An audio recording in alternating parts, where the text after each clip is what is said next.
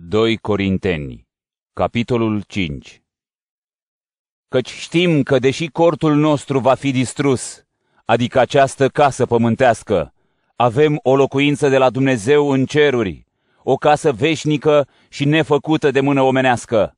De aceea suspinăm în coliba aceasta, dorind cu ardoare să ne înveșmântăm cu locuința noastră din cer, desigur, dacă vom fi găsiți îmbrăcați, nu goi, căci fiind în acest cort, suspinăm împovărați, fiindcă nu vrem să ne dezbrăcăm, ci să ne îmbrăcăm pentru ca ceea ce este muritor să fie înghițit de viață.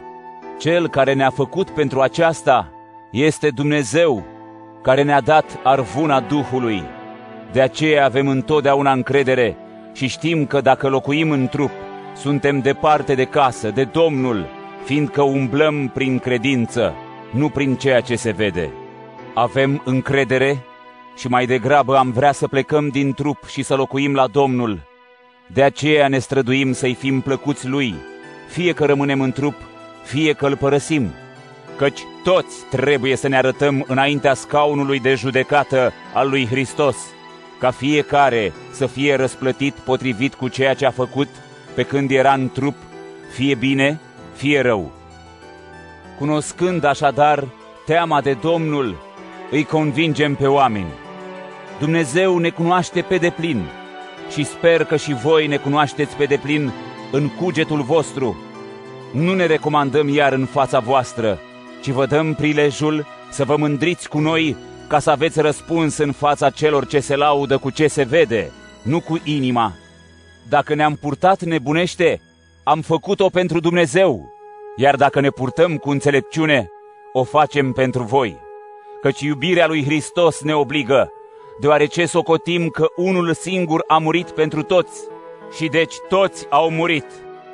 Și a murit pentru toți ca cei care trăiesc să nu mai trăiască pentru ei înșiși, ci pentru cel care a murit și a înviat pentru ei. Așadar, de acum înainte noi nu mai cunoaștem pe nimeni în felul oamenilor, dacă l-am cunoscut pe Hristos în felul oamenilor, acum nu-l mai cunoaștem astfel. Dacă cineva este în Hristos, este o făptură nouă. Lucrurile vechi au trecut și iată, s-au înnoit și toate sunt de la Dumnezeu, Cel care ne-a împăcat cu sine prin Hristos și ne-a dat misiunea împăcării. Așadar, Dumnezeu era în Hristos împăcând lumea cu sine, neținând seama de greșelile oamenilor și încredințându-ne cuvântul împăcării. Noi suntem, deci, solii lui Hristos, ca și cum Dumnezeu va îndemna prin noi.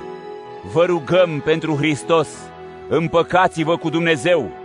Pe Cel care nu a cunoscut niciun păcat, El l-a făcut păcat pentru noi, ca noi să devenim în El dreptatea lui Dumnezeu.